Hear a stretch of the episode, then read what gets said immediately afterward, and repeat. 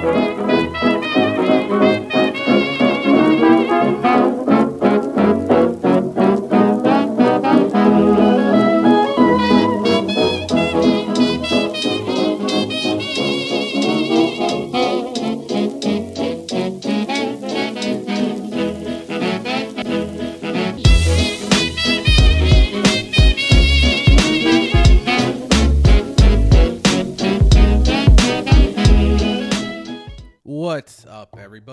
Welcome to a very special edition of Real Chronicles brought to you by RealTalking.com. I am joined with today Mr. Leo, Yo. Mr. Ryan, What's happening? and as always, I'm David. And nobody else. That's it. And that's it. There's nobody else. For the 87th week in a row, Jenny says, Fuck you guys. Fuck you guys. I'm out. I want nothing to do with you guys. I'm married. I live with you. I don't need to talk to you anymore. Yes. she she told me she told me before we started recording she's heading back to Titan. And when I asked her what Titan was, she says the jacuzzi in our se- on our second floor. So that just shows how much she cares about us. There it is. Yeah. I think it's Ryan. Yeah, probably. You know what? Ryan. Ryan just Ryan just talks too much. He he see that's the thing. Ryan's sneaky. Ryan's very quiet sometimes on the podcast. He lets us talk, and then when we least expect it, hot take. yeah. You are Let Groot. you.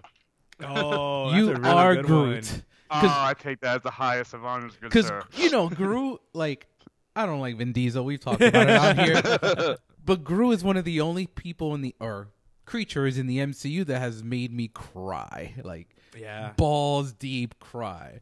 Because that scene in Guardians still gets me every time I watch it, and it's We are Groot. Ryan. That sound more like ET. Sorry. Ryan. Let's not. I'm glad you said that because before we get into our main topic today, which we are going to talk about the Irishman, and we're going to reel it all the way back to 1975 for the 45th anniversary of The Godfather Part 2, and we're going to dive into that. But before we get started, just a quick bit of news. Uh, Ryan, you kind of segued into it. Did you guys see the ET commercial yesterday? Yeah. I actually did not get the chance yet. Um, so like ET makes me bawl. Like I I cry, cry, cry, cry, cry. And um I never knew how much I wanted this commercial until I saw it yesterday. Like I was when when Ellie comes out of the house and he's like, You came home or you came back, I was like, Yo, you asshole. it's Thanksgiving. I'm not really in the mood to cry. Oh my god! Did you see the commercial? So it's funny. This uh, this other commercial that aired as well. Although I, I'm pretty sure it aired beforehand, but it was an Apple Apple commercial. Yeah. Um, and it had um, it's about like these two daughters and how they worked on the presentation for a gift for their grandfather. The whole time, the background music to this, because this goes right hand in hand with our uh, our episode on scores. Scores. Yeah. It's the music to Up, Oh, that's terrible. dude. That I'm is like, terrible. I'm like, I'm welling up at this, and I'm like, this is not even fair. That's not even right. I don't like that at all. it's too much, man. Apple, Apple's too much. Fun fun fact: We were watching. We're Jenny and I were like going through Disney Plus on I don't know sometime during the week, and she was like, "Let's watch an animated movie." And I was like, Big Hero Six, Big Hero Six, WALL-E. WALL-E. "Well, we ended up not watching what I was gonna what I was gonna say. We ended up switching to something else." But I put on Up. Uh, I I couldn't get like two minutes in. I'm like, I'm out. I'm out. Not gonna too not, much, gonna- man. not gonna do that to myself. It's too not gonna do that to myself. Um, but yeah, the the commercial is really adorable. yeah. It's on YouTube right now, and it's for Xfinity, right, or something Uh, like I that. I think so, Yeah. yeah. so you guys definitely check it out. The other bit of news, Ryan, I'll let you take over because you wanted to talk about this. Go ahead. Um, was it yesterday or the day before? I think it was yesterday. The video dropped of uh, TV Supergirl Melissa Benoist uh, pouring her heart out about being a victim of domestic violence, and I just really wanted to give her a shout out for having the courage. Yeah. You know, the woman who, like I just said, plays Supergirl, the strongest woman, woman, woman, sorry, known to like, you know, comics pretty much, is was a uh, victim, and to have that, and to show that, and to be as detailed, and also to keep it together. I'll give her that. I'm not sure if anyone's watched the video, But to keep it together as well as she did, I have to give her kudos. and that's why she's our Supergirl because that takes Exactly. an enormous amount of strength to come out like that. Absolutely, Absolutely. I must say we are blessed with our female representation in the D- in the comic book world. Yeah. Like I'm thinking about it, we have Gal Gadot as Wonder Woman, we have Melissa Benoist as Super Supergirl. Um, despite what we've said about her, Ruby Rose, yay, Batwoman. Batwoman. We, uh, we have uh, uh, Brie Larson. We have. Uh, we, by the way, BT Duff for anyone that like, because everyone seems to hate Brie Larson. We like Brie Larson here. Oh, we love. you can Larson. like stop Yeah. listening now if you're gonna hate on Brie Larson because we don't we don't bash Brie Larson here. No. We we love her. Yeah, Brie She's Larson, great. Scarlett Johansson, um, Yeah. Zoe I- Saldana. S- Speaking of of uh, ScarJo, I- you you love everything Marvel. I, I do. I, I, I even though I shouldn't anymore, I'm hesitant on certain Marvel movies. Fair. When I heard Black Widow was getting her movie, I was like, oh, they're just doing it because you know they're paying back for all the great work she's done. I'm like super excited for this. Yes. The more I hear about it, the more I think I'm like, this is gonna be like Winter Soldier times twenty. dude, that's you read. You just took the words right out of my mouth. It feels like it's going to be like a spy thriller. Yep. About superheroes, but it's a spy thriller. I just want to know how it connects to everything because Feige is Yeah. Feige does what he does, and he. uh I'm sure this co- will connect to Phase Four, so Yeah. just wanted to point that out there. And then the other bit of news is DC related. I, I don't know. I, I, I don't know what to think. I'm not really a Superman fan, but it was released earlier this week, and we reported on the site as well that Michael B. Jordan met with Warner Brothers in order to pitch a Superman story. Thoughts? Um, it's funny. This uh, this kind of thing happened like months ago. I remember like Michael B. Jordan's name being dropped again about Superman and how people just started that whole race card like negativity and toxicity about like you know how could they do this? You know, Superman isn't what is a, isn't black. And I remember thinking like, and I read this online too. It's like no one should be upset at the race of Superman Because he's an alien? Superman's not even human. like unless you're Kryptonian, you should not have any say about like how Superman is depicted on film because I it agree. can Can I play devil's advocate here, though? what? Oh my On- God, Ryan! Please No, but go ahead. it's similar to what I kind of said about Bruce Wayne and Bat and uh, Black Bruce Wayne. Um, you it's hard to get the you know truth, justice, American way Boy Scout because that's only what a white middle American America, like a guy, white guy, will know is that America. He won't know. You know the real America. Let's be honest. Like he won't be able to be that Boy Scout. I'm not- I don't think, at least. I think the um, Bruce Wayne one is a little bit. I think we've talked about here. Yeah. Bruce Wayne would Yeah. not kind of work because if we're looking at Bruce Wayne, he comes from old money. exactly. yeah. That's Exactly. different. This is like I'm. I'm kind of with Leo on this. With like Superman, like he's Well, just I am an. too. I don't it's an. care, it's an but- alien race, so it really doesn't. Yeah, and actually, the thing with Superman that I think like uh, uh, im- any minority would probably do Yeah, well at would I be agree. because like Superman wasn't well Clark Kent had dealt with that whole acceptance part of it. Mm-hmm. So much like how Marvel with mutants and acceptance there, like the LGBT community took over and they're like, oh, mutants are us. It's a it's, it's a it's a representation of us. I think like any minority actor would be able to put a whole new sector to. uh So I'm going to speak this into existence because I'm going to start preaching this Yeah. now that we may get Michael B as Superman, Idris Elba as Jor-El. Oh wow, Nice. that would be such an awesome. I ju- it literally just came to mind right now. I'm like, wait a minute. I think I want this more now. How old is uh is Michael B. Jordan? Uh, he's in his 30s. Thirties. But if we're gonna do this, if this is gonna be another reboot, we're gonna be on Krypton again. So Uh, the reason I bring up his age is because I read something else of uh, um another because Michael B. Jordan is technically Marvel, right? He's an MCU actor. yes, yes. Um, I read an article about another popular MCU actor that is also possibly being rumored to jump ship to DC. Who? Tom Holland. And there's rumors about him wanting to play a younger Batman. Um, Okay. so like just kind of like putting it out there, like if they cast Superman as Michael B. Jordan, that would probably not work too well out with Tom, Tom Holland It as wouldn't. Batman. The reason is Yeah. because they're already going young they are with right? our Pats. There's a j- substantial age difference. It's not Yeah. like 20 years or anything, but there's like enough to be an age difference, but not enough to be a young Batman and a young Yes. Batman kind of thing. I think it- Yeah. I don't think it would work. Um, Yeah. that would be interesting though. Yeah.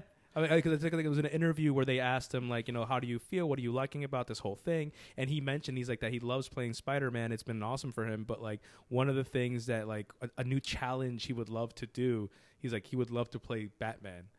Uh, so that got everyone whispering and rumors and everything. Uh, but it would be it'd be interesting. Um, the Michael B. Jordan thing, honestly, I think is cool. I think that's an interesting take on it. Um, I do kind of like. Uh, I'm. I don't think society is quite at the point yet where it'll be accepted with open arms. No, Which sucks. Well, it sucks. But uh, but it'd be cool. It'd be. I mean, I, I'd be down. I'd, look, it's Superman. You know what it'll do? It'll make Superman interesting. I think yeah, we need that. I'm not like, you know, crucify me for this, but I've never, ever, ever found him interesting. No. Ever. I I, like the animated show. That's about it. yeah, like. I think. Yeah. I think Christopher Reeve's movies is fun. I don't find him interesting. No. I just enjoy the movie. Yeah. It's, I don't know. Maybe because I'm just a bat Batman mark. It's like I feel weird in a way for like, oh, this guy's just saying this because he loves Batman. It's not even that. It's just I never found him really interesting. There's a lot of things that I guess like even I never got too big into like the source material. I do actually I do admit though I did read uh, I read up on uh, Death of Superman, And- Reign of the Superman. Um, so I did read up on that, and I, I think that's like the most interesting of Superman I got was when he died. I think I think well, I'm not. I'm on the same boat. So I've read Death of Superman and Reign of Superman. Uh, Red Sun is the one that I keep hearing that is I. It's a must read. That it, you don't like Superman, this can kind of. that's the one where he's raised in like Soviet Russia. Yes, yes. Yeah. yeah, yeah. So should be that should be interesting. Dope. So oh yeah, so so last bit of news for today. Nothing nothing too crazy. It's just something I wanted to address. I wrote an article earlier this week regarding J.J. Abrams' interview regarding them losing a Star Wars Rise of Skywalker s- script, which ended up on eBay, and we didn't know who it was, and now we know who it was. Do you know who it is? No, no. John Boyega. no way. yeah the the least interesting character in this entire new trilogy lost his script. I just I just found it funny that out of all the people, I was talking to on Facebook. Uh, I was talking to Ryan's wife Casey about this, like going back and forth, and the most interesting interesting thing about this is like who who could it be? Who could it be? Yeah, for sure. And it ends up being the most uninteresting character in the entire new trilogy. Now, to be fair, I think he was a lot more interesting in Force Awakens than he was in Last Jedi. Totally agree. yeah, he had more to do. I like I like yeah, the a lot more to do, and he was a lot more mysterious. Like, oh, like what's his background? Yeah, And, you know, because- he was. Go ahead, right? Go, Go ahead. No, like he's the first stormtrooper to fucking talk. that's, that's exactly what I, that's exactly what I was gonna say. I'm like, it's interesting because you see this how the stormtroopers are, I guess, just just raised to become what they are, and then Yeah. this guy is just like rebels against Yeah. them and joins the resistance, and you're just like, oh. This What- could go somewhere. this somewhere. could go somewhere. Yeah. and if there's one thing, like I love Last Jedi, but if there's one thing I agree with what you say, Ryan and Leo, they didn't really do much with them. They didn't. They didn't. I mean, I think Boy- I think Boyega's got some skill, and I think he would have done really good things with that role. And I'm hoping to God that maybe in uh, Rise of Skywalker they expand like on his character a little. But like, Yeah. he Like who he is. he did nothing. Yeah. Yeah. Oh, I guess got a lot. Got, got to do a lot of that for a lot of characters in part 3 Mm-hmm. there's a um there's a lot of YouTube videos saying that there was a screening of Rise of Skywalker. Interesting stuff. I don't believe a lot of that stuff, I but gotcha. it seems like there's now people are taking to YouTube to try to destroy it before it even gets released. But of course. It's Yeah, still gonna make all the money, Yeah, so it it, is. doesn't really It is. matter. it's crazy because when we first reported tickets went on sale, it was projected to top Avengers not on the weekend, but like pre-sales. Yeah, yeah. Pre-sales were Now done. it's only projected. Disney's being very conservative. conservative and only going 175 to 200. I will consider that a complete failure if that movie makes 175 only. Isn't that crazy? Yeah. man? Isn't that nuts? I mean, it's not going to be 300. That's never. Uh, I can guarantee death, taxes, and that Avengers record. I don't think will ever be touched. ever. all right. So that pretty much covers all the news I wanted to touch on today because I wanted to concentrate on two specific things. So the first thing we're going to dive into is going to be a gangster film related episode because we're going to Yeah. dive into. Did you plan this out, by the way? Like the, the, the way this worked out, it's like super hardcore, just so I remember we I remember a couple of months ago we did one on the Godfather, and I Yeah. said when we get to December, we're getting to the 45th anniversary, we're going to do Godfather 2. The Irishman came out on on Thanksgiving Eve, Eve, and I was like, "Oh, this kind of works really, really well." Yeah, the f- the first thing before we dive into the Irishman, I posted something on Instagram uh, this weekend regarding how someone cut the Irishman into a four part miniseries. wait, really? I put it on Instagram, and it's I put it as more satirical because it's one of those like you sit there and you binge three and three to six episodes or four to eight episodes of a series in one day but you're gonna sit there and you can't s- and uh, complain because i've seen a lot of complaints the irishman is too long Too long, yeah. i'm like wait a minute, wait a minute, wait a minute. Stranger things is eight episodes that's eight hours and you sit there and watch the whole thing I think the, the the the fact that there's no like credits in the middle of it. Or I think that's what it is. off. It scares people. Don't get me wrong. Like, where do I go pee? three and a half hours in a movie theater can be intimidating to the casual moviegoer. Absolutely. Do not. It, it's kind of intimidating to me, and I'm like the snobbiest of the snobs. but like, you're sitting at home. If you got to pee, you can just press Yeah, pause. Pause. Yeah. So, but they split it up. It's uh, episode one is called "How I Heard You Paint Houses." Oh, nice. and it goes from the start of the movie to 49 minutes in. Episode two is Hoffa. That's when um, Jimmy Hoffa is introduced. So you Got go it. from 49 minutes to 140. Episode three is What Kind of Fish. That's from 140 to 247. Oh, wow, nice. And then the last one is It Is What It Is from episode four, which is the last pretty much 45 minutes of the movie. Pretty cool, but it's cool. it's not necessary. Just watch the No. movie straight. Just watch it. Yeah, like, it's- Seriously. it's, funny because I think David, you uh, you recommended a uh, a conversation on Netflix that Yes. has like uh, it has Scorsese with Pacino, De Niro, and Pesci. Um, and it's I I definitely recommend it. If you guys watch The Irishman, I totally think right afterwards watching this conversation, it's like about forty five minutes. Yeah. Um, but in it, no, like, I'm doing Scor- after this episode. Yeah, Yeah, dude, right. so good, Right, so you're gonna good. like it. They're just hanging out, having dinner, and Yeah. just just chatting about everything. So good. Oh, And, um, nice. And one of my favorite parts of it though is like they they talk about the length of the film. And Scorsese, um, he, he admitted to it. He's like, yeah, he's like, you know what, like it, it is long, but he's like, but this is one of those things that it's like, I can try to make it into a film for the movie theaters, or it can like the platform could define something. He's like, he's like, I didn't care, I just needed to get it made. hmm And like he's like, I don't care how long it is. At the end of the day, I just need to make this film. Um, so yeah, whether it's, I mean, three and a half hours would be pretty rough in a movie theater. Uh, but like, if you can watch it in the comfort of your home, just just watch it. And I didn't. We can now we can get started talking more detail about it. I didn't. This is so full disclosure. I saw it in September at the New York Film Festival, and in a movie theater, Yeah, and it flew by.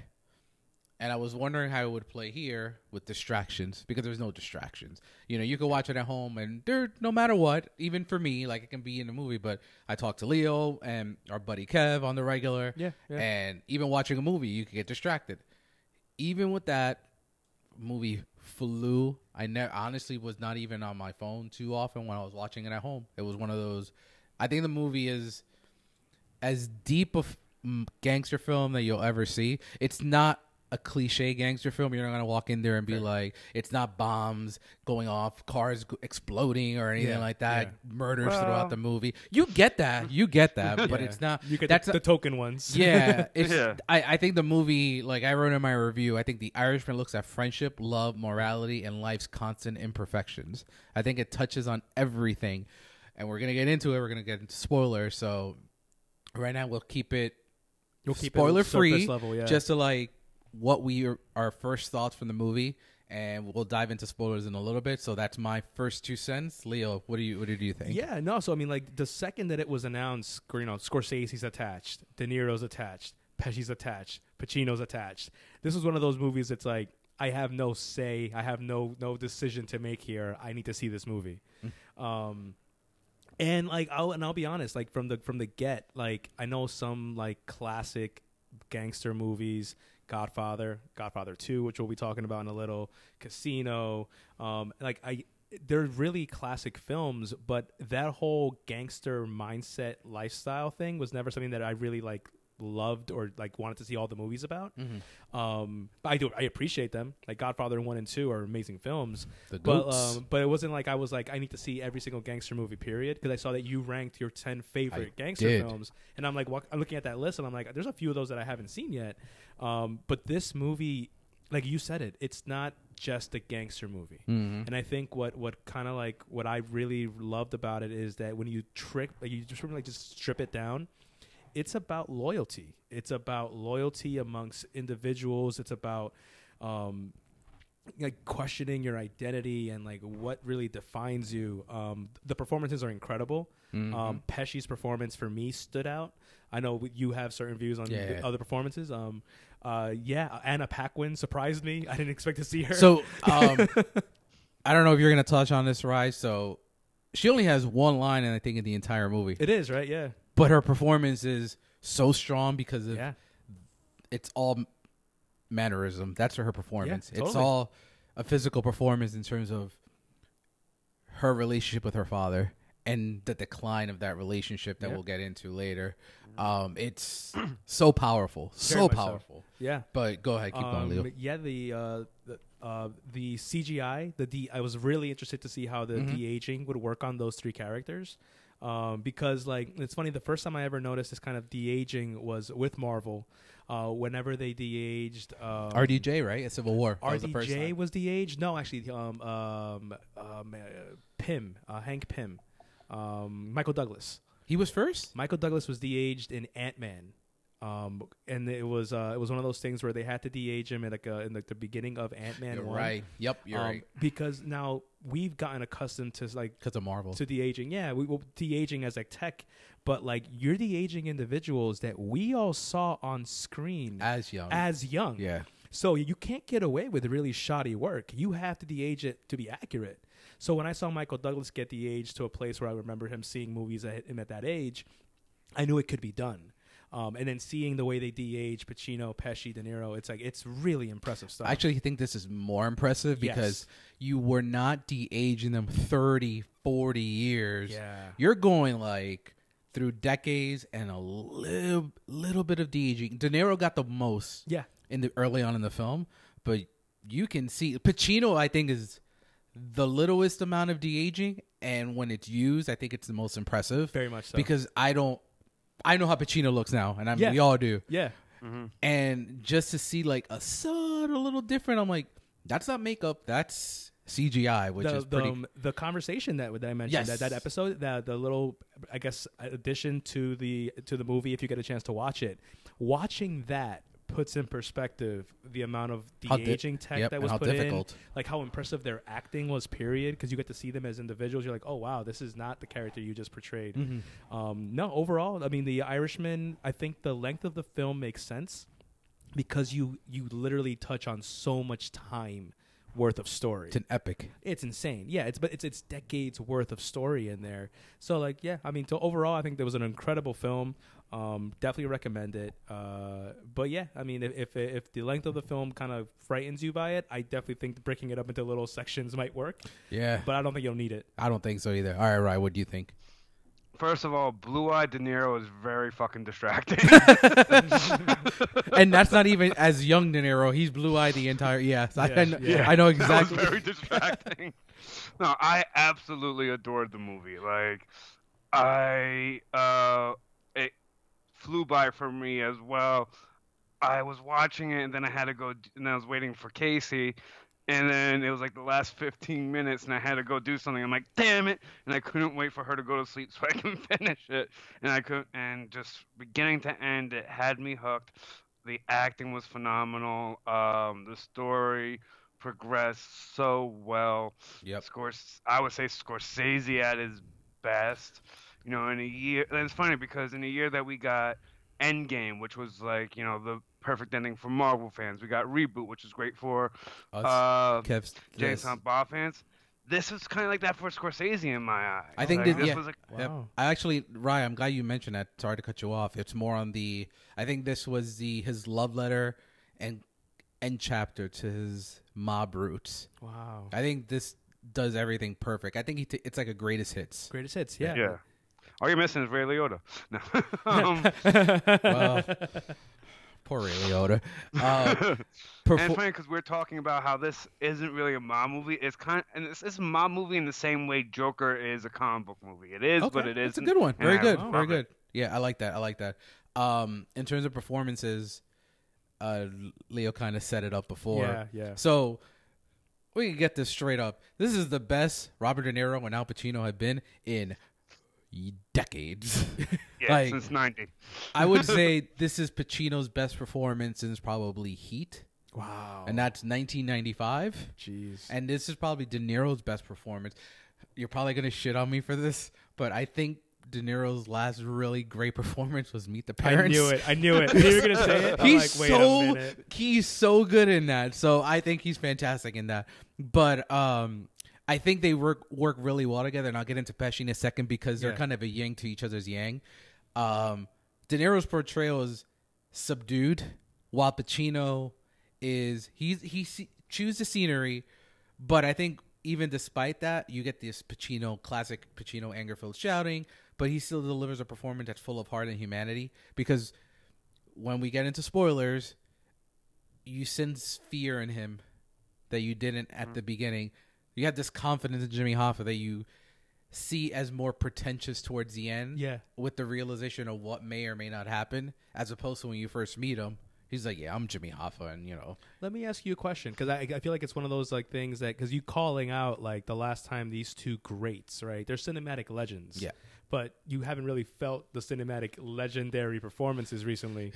Do you think it's because of who they were working yes, with? absolutely. With each other, with Scorsese, Yeah. like it's got to be Scorsese, like that, right? listen, Scorsese is the greatest living director today. Yeah, I don't care about. I, I I mean, I watch a lot of films and I like a lot of directors. No one touches Martin Scorsese. I think he's he's like fine. He's like wine, man. It's just the Yeah. older he gets, the better he gets. Like I I I've seen myself. I did a Scorsese ranking. Yes, uh, yesterday I threw it up on uh, Thanksgiving weekend, and I saw myself. Yeah, Taxi Driver's my number one. Goodfellas is my number two. King of Comedy is my number three. I put Irishman at four, you did. and that's not being prisoner of the moment. I feel after a second viewing so strongly about what he's trying to say here. He's not only the movies you see these people that are maturing, Pacino, De Niro, Pesci, they're older, they're more matured. And you see Scorsese mature with this film as opposed to when you watch Goodfellas and Casino and Mean Streets and stuff like that. I think he's matured as a director and you see it on display here. Now going to Pesci, I think Pesci, the first time I saw it, I thought he was fantastic. Complete opposite of anything we've ever seen him do before. Yeah, it's Pesci not being Yeah. Pesci. That's not what I walked into expecting. So I was taken back by, in a good way, taken back by, it, and I was like, wow, like he is a res- rather than being the hot tempered asshole that goes, Yep. he is the respected, pretty much my boss. He is the boss. You're gonna do what he wants, and he's never going to shout. I co- and, and Rye, you'll you'll definitely get where I'm coming from here. It's like uh when old wrestlers from the '80s used to cut promos Yeah. one specific wrestler would never shout, and Jake the Snake Roberts. okay, His promos were always here. You always keep your tone low, or not even low, at a normal tone, yeah, and people would be more fearful of that. yeah. Pesci now once screamed, and you knew he meant business every single time. The second time I watched the movie, I felt so much with his performance, and I loved it even more. And I couldn't stop thinking about it, like how amazing he was. Absolutely. It's crazy that this guy retired like 15 years ago or 13 years ago at this point. And for him to come back, hasn't done a movie in forever, and to do what he did, kudos to no ends. And uh, I didn't ask you, Rye, who who was your best in show? Uh, I gotta actually agree with you. I gotta go with Pesci because, like you said, it was such a different Pesci that we're used to, and I loved it.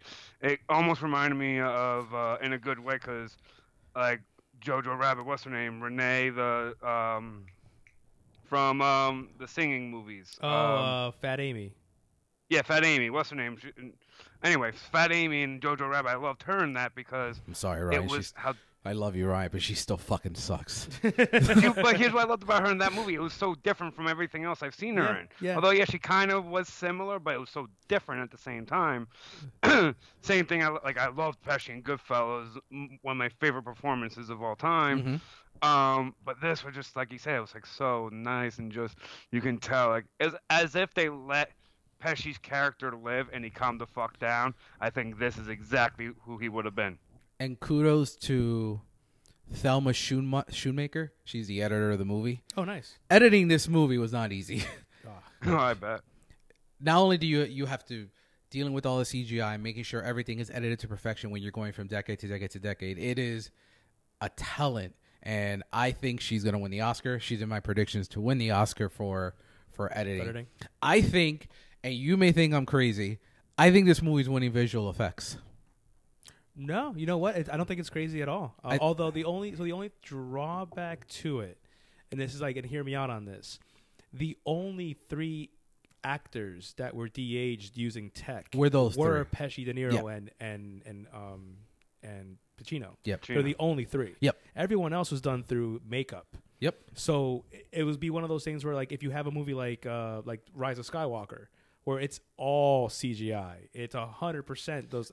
So I, I I would think maybe like the percentage of the amount of film that it is affected by So- it maybe would go against. So it. I would I would normally agree, but I've been noticing a trend with where the Oscars are, or the Academy's going with uh, uh, visual, visual effects. effects. Have you ever seen the movie Ex Machina? of course, yeah. That one visual effects. Okay. Last year, Infinity War was the favorite for the entire run, and it lost to First Man visual effects. I think they're going. They're trying to Like make that a more prestige Interesting. category. And not to say those movies aren't prestige, No, but no, you no, know what. I mean. For sure. Like, and I think this is an accomplishment of its own right with the de aging of these guys. That I think that they may go in that direction. And honestly, we love Endgame, and the visual effects are always great. But I think Infinity War's visual Infinity effects War's were better. better. Yeah, I agree. So if Infinity War didn't win it, I don't think Endgame's Endgame would win win it. it. That's my my two cents. I mean, they're still both great work, but I think Infinity War was superior to Endgame's visual effects. I you know what? Yeah, I mean if so it's like if if Irishman wins visual effects, I'm not to be mad. yeah, 'Cause yeah, it's, like, yeah. it's one of those things where I'm like, it, it was incredible work. like right now, as much as I love Joker and as a movie and how I feel about it, obviously, I w- uh, Joker is my number one movie of the year. Irishman is my number two, and it's like back and forth. 1A, 1B. Joaquin is the thing that puts it over for me. Yeah, obviously. absolutely. And like the s- specific messages of Joker, but I, I think Irishman's winning Best Picture. I think Irishman's winning picture, and I think Scorsese's winning director. nice. I don't think they're gonna. s- The Academy's gonna split this year. I don't know if I've ever. one and one. Yeah, I don't. Have I ever gotten into this, the whole split thing? No, no, no. So the Is it usually they go hand in hand or usually it goes hand in hand. The last couple of years, they've been splitting a, a very weird amount, but usually I I'm gonna look this I'm gonna look this up real quick. But I think in the '90s, I don't think they split once. Shoot? Oh wow. and then in the early 2000s like when you knew it was kind of like a spoiler alert when you know when you saw who won director oh, You I guess, assumed Best you knew that's winning picture Oh, which shoot. makes sense It does make sense. i never Yeah. really understood a split and I, I get the academy wants to reward everybody but i think if you're giving this movie best picture the director is who directed it should get the Well- award of best director Uh, I don't know exactly what the criteria is, but I guess like with director, they look at how well the job was done by that particular director. With the movie, you got to take everything in between the script, the actor, how well the actor actors. Yo, no, yeah, did. Like, i agree I think but, that's the overall. but a part of it still is the direction of the film oh, I agree. yeah, it's, it's with you as director's well. vision. It's a director's vision. Yeah, so, y- so- you're right. You're right. I don't know. I mean, we'll see what happens with with this. But I just don't think they're going to split this year. I think they've been splitting way too much. Um, I remember throughout this whole time of watching the Oscars, 2010 was the most bummed I ever was when I heard who won director because I knew it was over. Um, we're gonna get into a decades episodes in a few weeks, and I'm a huge, huge, huge social network fan, and that obviously will be on my best of the decade list. When Hooper won for King's Speech director, my heart dropped. I'm like, ah. and I stayed up, and I was like, I'm gonna be a trooper. I'm just gonna stay up to like 12:30 and see who won. But you already picture. assumed that it was over. Uh, yeah, and it was King's Speech one picture. Yeah. And it was one of those like, oh my god. It's funny because they started splitting more the uh, La La Land year. From La La Land on, they, I think uh, The Shape of Water, Oh shoot. Guillermo won, and the movie won picture. But then last year was um, Alfonso Cuarón won director for Roma, and then Green Book won picture. And then this year we'll see what happens. But when, when La La Land won, Chazelle won director, but then Moonlight won picture. Moonlight, yeah, the, the infamous Moonlight win. Yeah, Yeah, let's not get started on that. But going into uh, spoilers, Why, David? yeah. So Ryan. If, if anyone, if anyone has not, if anyone has not watched the movie, this is the point where you put on earmuffs and you turn off or fast forward the podcast. before you fast forward, Ryan, I'm glad you asked it because you, I just want to. Leo doesn't know that what happened? the comparison to this. All right, so let's say you are, and I know you hate this team, but let's say you're the New England Patriots in, Oh, 2000, in 2007, Sorry. and you go undefeated the entire season and going into the playoffs. That's what La La Land did. Then Going face- in- go the into the in the Oscars. Go into the Oscars. They won Best Picture at the Globes, Best Picture at BAFTA. They didn't get nominated for SAG Ensemble because I think it was just Emma, uh, Ryan, and I guess you can count John Legend. But it was mostly Emma, and it was an ensemble film. fair, fair, fair. So everything it needed to win to get there, it won. And when you get to the Oscars and it wins cinematography, it wins score, Yeah. it wins song, it wins director, it wins actress, and you get to the best picture and then it doesn't win, it's yeah. I have, I have a very big problem with that. Well, I, I think even worse was it won and then Then it got lost. taken away from it mid ceremony. and it's funny because I, I sound like I hate Moonlight. I know I like Moonlight a lot. It was my number three of the year. It's not like it was just I love La La Land so much. yeah, no, that year I was I was Team La La Land the whole freaking award season. Moonlight was oh, it was good, it was enjoyable, but I just didn't get the amount of like buy-in as La La Land. Yeah, no. And like watching all the other awards, you're seeing La La Land just destroy the competition. So it, it, made, me, it made me ask more questions than anything. It made me like wonder, like, so who chooses what, like which awards mean what, kind of thing. But like Yep. it was confusing. It was. I was very angry. Were tables I was very angry. It's how I'm gonna feel if Joaquin doesn't win actor, but not as angry because I know how the Academy works. So it's also wouldn't shock me if he doesn't win actor. Got it. but you know we'll get to that in February. But now we get into spoilers. So Yeah, put the ear spoilers. put the earbuds in. And fast forward for the next couple of minutes, Yeah. and you're gonna get a timestamp when we, when we uh. Yeah, we're we are doing timestamps now. So all right, so getting into spoilers, I think. Everybody dies. No. well, you're not wrong, Ryan. You're definitely not wrong. There's a gauntlet involved with stones. You're definitely not wrong. So in terms of Yeah, true. deaths, age, age, age, age gets them all. so I think if we want to talk about like the Jimmy Hoffa death first, yeah. what do you did you anticlimactic, right? So yeah, like, Yes. I guess before we even go into the details of it, let's like definitely preface this by saying this whole story was b- based like on an autobiography by by Frank. Yes. So like the original, the actual person wrote this. This has not been confirmed. This is not a hundred percent true fact. It's still disputed by a few different people. Um, but yeah, that portion of it, I think you're right. I was a little like let down by it. I was expecting something more cinematic, like maybe more conversation, more of like an actual like connection, uh, more of a struggle like internally, like him doubting his decision to do it. There was And you can see he was though to that moment. And when he did it, Yeah. it was more on the okay, on to the next. But you know, I think I think I think that's uh, that's I think to me that's exactly what the sign what the what that scene defined. Because like to me, one of the big themes in this was like Frank's just he was a soldier. He did what he was ordered to do through and through. didn't ask many questions. He just followed orders. Uh, and like even if he had an internal struggle with that, like even if he had doubts about the decision, he was a good soldier. So at the end of the day, he got the job done. He did.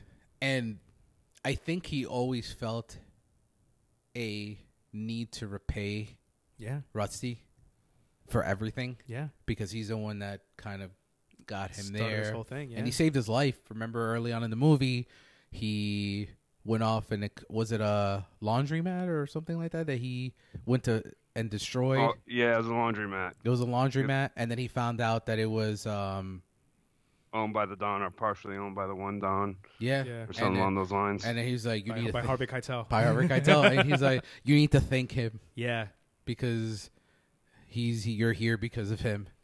But even but even then, think about it. It's like right there. That's an example of him following orders without asking any questions. Any questions? Yeah. Right? And I think I think the good thing too is that, and I think what helped him survive that life for so long was the fact that he never denied anything. If he fucked up, he said, "Yep, I did it. This is why I did it. I owned it," and you move on from there. I think you uh, off the line we spoke about. You guys thought that the whole thing about him with the FBI agents at the end was more about loyal to the end. Oh, okay, yeah, yeah. I think there's more of a sadness to it because I think yes, there's loyalty, but I think that showed that throughout this entire three and a half hour movie, he was never loyal to the right people in terms Wow. of his family, and that's the most heartbreaking thing because I thought the last thirty minutes were so brilliant because it just shows like everyone's gone, he's the only one left, and when he tries to repair the relationship with his daughter which he destroyed the moment that Jimmy Hoffa was killed. He couldn't do that anymore because his loyalties were always with the wrong people. Yeah. And I think that's like pretty powerful in terms of what Scorsese's trying to say. And Anna Paquin just shows what you were saying before, like how brilliant she is because she just walks away from him. And I think too, she knows right away when she hears that Jimmy Yeah, Hoffa's gone, yeah. and you see it in her face when she looks Yeah. at she looks at Frank. even when she asked her dad, she's like, "Why didn't you call her yet?" Yep. Like she knows right there, yo, you're his best friend, and you haven't called his wife. Something's, Hmm. Something's going on. up. Yep. Yeah.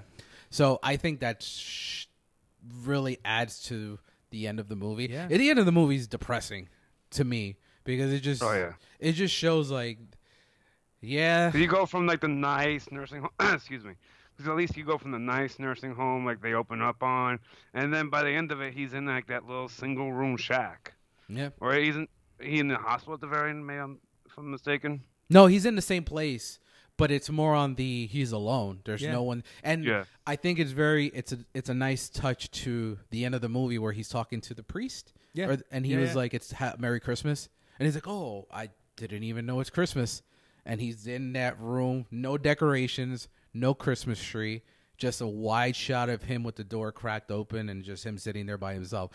You couldn't end the movie a better way. I think that was the perfect way to end it. The uh, the priest scene actually got me got me thinking too, just in the sense that like, um, I first off I do agree with you that like I think the overall theme of the film at the ending of the film specifically is about him being alone. I do think that's heartbreaking, but I think it's heartbreaking because of just the one thing that's a constant in most of these gangster movies is this warped freaking sense of loyalty no matter what Yeah. right like it's like you have oh we're family i have to I have to be on our, on your side because we're family uh, but I, that, I think that's more like annoying to me than anything uh, but I but I get it. It's it's part of like it's part of history. it's part of right? culture, It's yeah. culture, yeah. Um, and I but I, I, I agree. It's heartbreaking that that's the kind of thing he still holds on to. That that loyalty has made him a lonely person. Um, but like uh, that, with the priest though, when he's confessing and he's like giving like ultimately kind of like a version of his last rites. Yep. he still doesn't regret anything. No. Like he still has no no qualms whatsoever about the the, the, the murders or anything. And I think that's because he has no one. So he has to rem- and it goes to what you guys said, even in their death, he remains loyal because he has no one else to be loyal to. Yeah, and, it- and it- I kind of took it to be like he's he's compartmentalized so much of between like what his feelings are and like what his orders were. Yep. So it's like once he has to go through with something for orders, like the uh, the the murder of uh, it wasn't Pro, the one in the in the diner. Um, Oh yes, yes. I can't remember his uh, yeah, name, but I know who you're talking about. yeah, Yeah, it's like he's like even even if he has to do something so like messed up as killing someone in front of their family, family. He does it. like it's like he, he, to me him there's no feelings involved in that. That was an order he had to do, and that was it. Yep. Um, the only time feelings got in the way was when he was being told that he had to take out Jimmy. Jimmy. And Mm-hmm. I w- um I wanted to add with regarding to Pacino. I mentioned earlier in a non spoiler Yeah. that he has this sense of confidence at the beginning of when we first meet him on the phone, Yeah. And then when he has that conversation with Joe Pesci when Frank's being honored, Yeah. and he's telling him is like you're upsetting some people, and then you see Jimmy get really upset They wouldn't dare. Right? with the arrogance, like you wouldn't dare. But in his head, you see it in his face. He's like, they would dare, and I need to step back, but I don't know how to.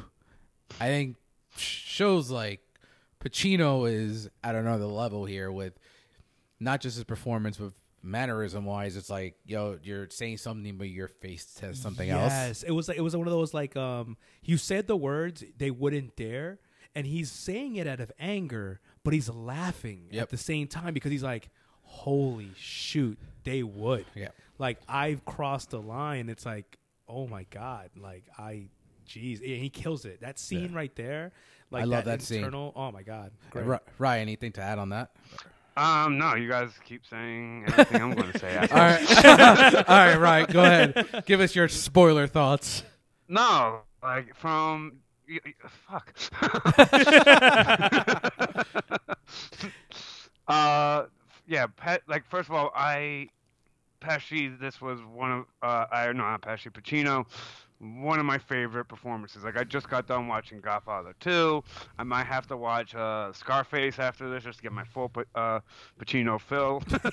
but yeah, just his performances and De Niro, like from beginning to end, just his uh, rise, not to power, but like to the money and everything, and then just seeing him go from just a lowly truck driver to you know one of the biggest hitmen, and just. Uh, it just I- I, love the movie. I would yeah. be pushing. I would actually, if Joaquin was in there, I would pushing Bobby to win. I'd be Yeah. really, I would be Yeah. hoping he would win because it's one of those career Oscars, like, and it's not a bad No, not a Oscar bad to win. It's not a bad performance. I hope either. Pacino wins for this reason, and I think he has a very, very good shot. Um, this is me, the Oscar historian, comes in. He didn't win for Godfather. He didn't win for Godfather two, and we're gonna get into that in a little bit. He won for Scent of a Woman, and he's good in Scent of a Woman. I have no problem with that win. But I always feel like he was given it's what the Oscar, the Academy does, Yeah. the career award. This reminds me like the, the whole Leo DiCaprio Departed versus Revenant. Yeah. Like I feel like one performance is better, but he didn't get it for that technically. So or Wolf of Wall Street. I think they didn't get well. They didn't give it for Pacino for other reasons, which I'll get into in a little bit. But um, I think this may be a performance that if he gets it for, we're gonna be like, okay, we're good. Like we actually gave it for a performance that is not just very good, but really great. So hopefully he does win, but we'll see what happens in the next few months. No, David. It was a nice little touch. What? Go ahead. uh, was how with some of them they just told you how they died. Like I really appreciate. it. yes. Okay. So I actually, I actually, I don't know who. It, I don't know. I got into it with someone about this, and I can't remember where it was. I think it was on on Thursday or Friday, and they didn't understand why they did that. And I think, I personally think, while it was funny, I think it wanted to show the audience how alone Frank really is at the end, because not Yeah. only is the closest ones around him dead, everyone else is dead too. And we're gonna tell you exactly how everyone else yeah, died. I agree. I think like um, And the funny. one guy was like well liked by all natural causes. that was my favorite. um, I think ultimately what it does is I think Scorsese does this immaculately. He lets you in on what that world feels like, Mm-hmm. right? Like there's like there's like certain like films things that he does or filming te- techniques he does. Like when like when at the end of the movie when they're driving to and from the house, right? He pans out so you see like the car driving out, making the right turn. Mm-hmm. Like you feel like you're part of that world. On to me, it felt like we're seeing all those people die to let you know just how expendable every single individual is in that world. Mm-hmm. Like at any given moment, you could be top of the line or top of the world at one moment, you're getting shot in the head The two days from now. Yep. And you know who didn't get shot in the head? Frank. Frank. Yeah, it's true. uh, you were gonna ask me something? Yeah, yeah, yeah. Um, so I'm off the line. You were talking about performances, and like to me, Ryan, I I think Pesci stole it for me. Uh, I think he, Okay. but you mentioned Pacino would be the most likely to get nominated for something out of this. I think they're both getting in, but uh, Pesci's not campaigning, Got it. so I don't. That, that that would be like the is that like the main reason that Yeah. you would okay yeah. all right because I was a little Is this the confused last by time we? it. Oh, sorry. sorry no the, the, the, ultimately yeah I'm like I, I, was a little- I I think it's tough because you never know what they're thinking. But I think the Academy likes not wi- giving the Oscar to showier performances, and that's what Pacino does. And I think it's just been so long since Pacino. Because not for nothing, Pesci has his Oscar for the right right movie. Yeah. He won for Goodfellas, and he should have won for Goodfellas. Like no questions asked. I think he's better in this than in Goodfellas. Absolutely. So it's funny. I To be Ryan- honest with you. Ryan, Ryan calls it out earlier the, earlier today. Um, I same as him. I'm a sucker when it comes to an actor doing something atypical for them.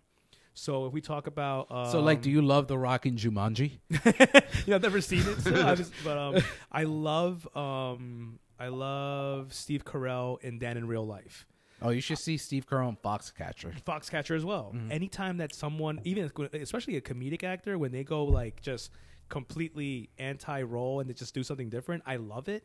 Pesci wasn't Pesci here, and it made me recognize how good of an actor Pesci is. Oh yeah. Now, Pacino's performance was amazing as well, but Pacino had so many parts in this role that reminded me of other roles. So I guess for some Sure. reason, I just it didn't stand like to the me like saying this is different. Yeah. Um, De Niro differently. De Niro, I think, played a role that was very, very different. I'm like, I, I bought into him. I, I, I, I missed out where De Niro stopped being De Niro and he started being Frank. I don't know. Until oh, I, I thought you were talking about De, when De Niro stopped being good, like Oh no, stop no, no, being no, De Niro. No, no, no, no. I think in, in this film, I lost myself in his Yeah, performance. yeah, I- Same thing Yeah. with Pesci. I didn't lose myself in Pacino. Because of the, I So think because of the voice. But when you mentioned the Pacino thing being the only one that might get in as a, a supporting actor, I was confused. Well, by it. no, they're all uh, getting in. I think they're all getting nominated. I just think Pacino is the only shot to win. Interesting. Yeah, I think with uh, Brad Pitt not campaigning, I think that pushes Which Pacino over the top. And Pacino looks like he's campaigning, so that's that's Got it. that's where I think we go there. Um, any last spoiler thoughts before we move on? Is this the last we see Pesci? You think? Yes, no, yeah, this is this Do is you it. think? Yeah, yeah. yeah. So um, he came out of retirement for this, and so Scorsese went on Jimmy Kimmel a few weeks ago, Mm-hmm. and during the interview with Kimmel, Scorsese like was asked about like, oh, you got Pesci out of retirement, and he joked and he's like, yeah, well, if you ask Pesci now, he's saying that he was never retired. Mm, So like, I, I I would be willing to say that if the role is good enough or Yeah. something that he likes, I think Pesci will be back. I I can say this with more confidence than my last statement. If Pesci comes back, it'll only be with Marty. Okay, Okay, I I, can that's see that. That's that's where I I mean I think you can't be wrong at that. Do it. I need this is the next one. Marty, let's make this happen. I need Pacino, I need De Niro, I need Pesci, and I need his other muse Leo. oh my god, Because you Can- have his original muse can with Liotta, can Liotta be in that one? Cause what? Can Ray, can Ray Liotta be in that no, one? because Liotta's not a muse to, to, to Scorsese. that would be an incredible film. I don't know what the hell it would be. It just sounds really awesome. Ugh. You could have them all at a bar talk for three Can it be a hours, and I think I'd probably movie? be Could it interested. about Frank Sinatra, just a Sinatra movie. So I'm glad you mentioned that because we we before we finish off Irishman, get it on watch it on Netflix. It is absolutely incredible. My number two film of the year and one of my favorite films of the decade, and hopefully you guys enjoyed it as much as we did. Now, um in terms of the Frank Sinatra, I don't know who it was. I think it was uh shout out to Kev.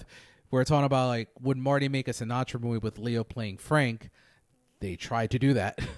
And Oh, really? Yeah, Marty wanted to make a Sinatra movie, but the the family wouldn't sign off. His estate wouldn't sign off. Fucking Nancy. Yeah, I don't know, man. That that that that Marty directing that, Leo as Francis. I don't know. That mo- that has money screamed. Just an entire Rat Pack movie would be phenomenal. I totally agree with age. you. I totally Uh, agree with you. I don't Who do you? understand. All right. So besides Leo as Frank, who else do you cast as who? Michael B. Jordan. Okay. I'm going it. Wait, all right. Who am I casting? Go for it. Give me everybody. uh, Sammy Davis Jr. Michael B. Jordan. Oh my god! Actually, that actually works out way better than I thought it was. yeah, gonna that's be. why he said it right away. Jeez. Uh, Dean Martin. Oh, um, that's a good one. is You Milo? have to go a little bit is- is- older. Is, is You Milo, You have to go older on is here, right? Milo Ventimiglia going to be cast in He's this? too young. Is he? Yeah, because J- J- oh man, that's a good one. We're gonna give you our casting on the next episode because I'm gonna think about this. Yeah, This is I a- like this. I That's really a like that's a good one. All right, so let's bring it back to 1975, 45 years to the day. I really wish we were good at doing like the like the sound, the song for it, like the theme, like. The, Yeah, I can't yeah, even. no. know. Don't even. We'll try. add it. We'll add it later. There's no way I'm doing that. so we're gonna get into all the details of the mo- of the movie, the production, the awards it's won, casting news, and I'm gonna end it with a couple of uh, 15 fun facts about the movie and our favorite performances. And I have a very very strong take about a specific performance in this movie. So for anyone that lives under the rock, The Godfather was released in 1972, and it is to me. And I apologize. The movie was released in 1974, not 1975. So that's why we're at 45 years. So Godfather, Godfather won one Best Picture, one Best Actor. Pacino was nominated for Supporting Actor, but he refused to go to the Oscars. huh. More on that later. Got it. Um, so production of the film, following the success of the first film, Paramount Pictures began developing a follow-up to the film with much of the same cast and crew returning. Coppola, who was given more control of the film, had wanted to make both a sequel and a prequel to the film to tell the story of the rise of Vito and the fall of Michael. I I think Godfather 1 and 2, especially part 2 are the two best movies of all time. I don't it's so impossible to think of a movie that blends a sequel and a prequel so perfectly. I think you you get so much out of every performance and everything from Vito's story that coincides with everything Michael's doing wrong in his story. How Michael earned his respect out of fear while Vito earned his respect out of love. out of love Respect, and yeah. loyalty. Yeah. You see the difference between the two. And so like I mentioned before, Coppola's idea was to for the sequel to juxtapose the ascension of the family under Vito Corleone, Corleone and the decline of the family under son Michael. He said he always wanted to write a screenplay that told the story of a father and son at the same age. They were both in their 30s, and I would integrate two stories. In order to merely make The Godfather, I in order in order not to merely make The Godfather all over again. Um, he gave Godfather 2 the double structure this, by extending the story in both past and the present. The film's original budget was six million dollars, but it but costs increased it to uh, over eleven million. Oh shoot. The Godfather 2 did not surpass the original film commercially, but in the uh, but in the United States and Canada, it grossed forty seven point five million dollars. It's still, despite the fact that it did it, it it um didn't make as much as the original. It still was the highest grossing film of Paramount in 1974 with the 47.5 million dollars. Now, the filming was done between October 1st, 1973 and 19 and June 19, 1974. Fun fact, you guys saw the movie this week, right? Yeah. Yes. Where is when they shot in Cuba? Have any idea where they shot that in? Florida. Florida. Dominican Republic. Yo, really? Yeah. Oh. Oh shoot. Yeah, even as a kid, when I first saw The Godfather Part 2, I was like, "Nah, man, uh, you're not going to tell me that's Cuba. that is not Cuba. that is not Cuba." Wait a second. I know what Cuba looks like. So, in terms of, there's not really what I like about Godfather 2 so much in terms of the production. You know, a movie's going to be good, where that's all the production notes I have. No real craziness. There wasn't anything that was stalling production or anything like that. It was just pretty, you know, the usual production issues that come along. But outside of that, pretty smooth issues. Now, what is, I'll start off with Leo. Actually, you know what? Let's go with Ryan this time. Yeah, Because right. I feel I feel like that because the way we keep stealing some of his stuff. Yeah, I don't wanna wanna steal it from Ryan, Ryan this time. first. I'll go clean up. Right. Let me know what is the scene that you think has aged the best, or your favorite scene in the movie? Ooh. Um. A scene that aged the best. I have a very morbid one, so don't worry. Whatever you say, not, I have a very morbid scene that I think is aged wonderfully. Um, actually, I gotta say, just because I like, I don't know, the feel that I got watching the scene is when De Niro sees um the Don for the first time, like not in the Fanucci. audience, but Fanucci, backstage. yeah, Fanucci. Like, cause he has that look like he wants to do something, he wants to kind of take him on then and there. And then he does it, he lets it go. Then the movie progresses, and he, the Don, kind of screws him over I lo- again, and he lets it go. And then he fucking ends up killing the Don. So I don't know, like, I love that scene, the cinematography there of him, uh, where Vito's walking on the rooftop yeah. and it's following him when he's gonna kill Fanucci. When he's like stalking him. Yep. I Oh, thought that was dude, I- I, brilliant. have that in my notes. I love that scene. Fun fact: the score, the Nino Rota score that's used in that scene, was also used in a rap song from 2006 with, with Nas and Jay Z. Oh, Yes. nice. Which one? um, I forgot. It's from on the album Hip Hop Is Dead. Black Oh. Republican. Black, Black Republican. That's what it's called. Oh, okay. So my favorite scene is actually when I said morbid. It I think it's probably one of the top five scenes of all time in film because of the power and the passion in it. The scene in the hotel room where Kay tells Michael that she had an oh abortion. Oh my gosh. Yes. His face. You, we talked about mannerisms and Yeah, like performances yeah, yeah. in in The Irishman. You can see the build. Fun fact: they were dating at the time. Diane Keaton and Al Pacino were dating at Oh, that time. funny. So you see that passion and that anger as she as the words keep coming out of her mouth like it was an abortion baby. It was a michael it was a son and i had it killed. You see that anger and when he hits her don't approve domestic violence but No, no, that scene was so powerful. I think it's the best scene in the movie and i think it's a scene that stands out the most to it hasn't aged poorly because that scene still creates such a. I get chills So watching that scene. It's ironic. Yeah. I have that as my age the worst scene. oh, because of the domestic violence. Domestic violence. I'm like, because you cannot air that now. But it was so true though. Like the passion and the raw emotion that he has in mm. that. It's it's unbridled. It is incredible. Yep. Like, and it's like full body slap. yeah, Like, I, I'm very sure he hit her, yo, he did. He, he must have. Or that's really good sound mixing. But also, you know what? Like, it's funny that you mentioned that they were dating because I guess that that that Probably would be that helped, Would be, probably that would be helped. s- exactly. 'Cause, they like, probably you- could work on that. You could trust someone to get away with that. Yeah. Mm-hmm. Um, my favorite scene actually is um is the one where where Michael is actually having a conversation with Tom about giving him over the the family. yeah, like you're gonna be the dog. yeah, because he's he's also doing a bit of like relationship cleanup there. He's like, hey, listen, because part one. yeah, from the part one, exactly. He's like, listen, I couldn't really tell you everything, right? I, sh- I trust you, but like, I, there were things I couldn't trust you with because you need to be able to do this. Now I'm letting you know you're the only person I can trust. Not only that, I'm trusting you with my wife and my, And my kids. kids.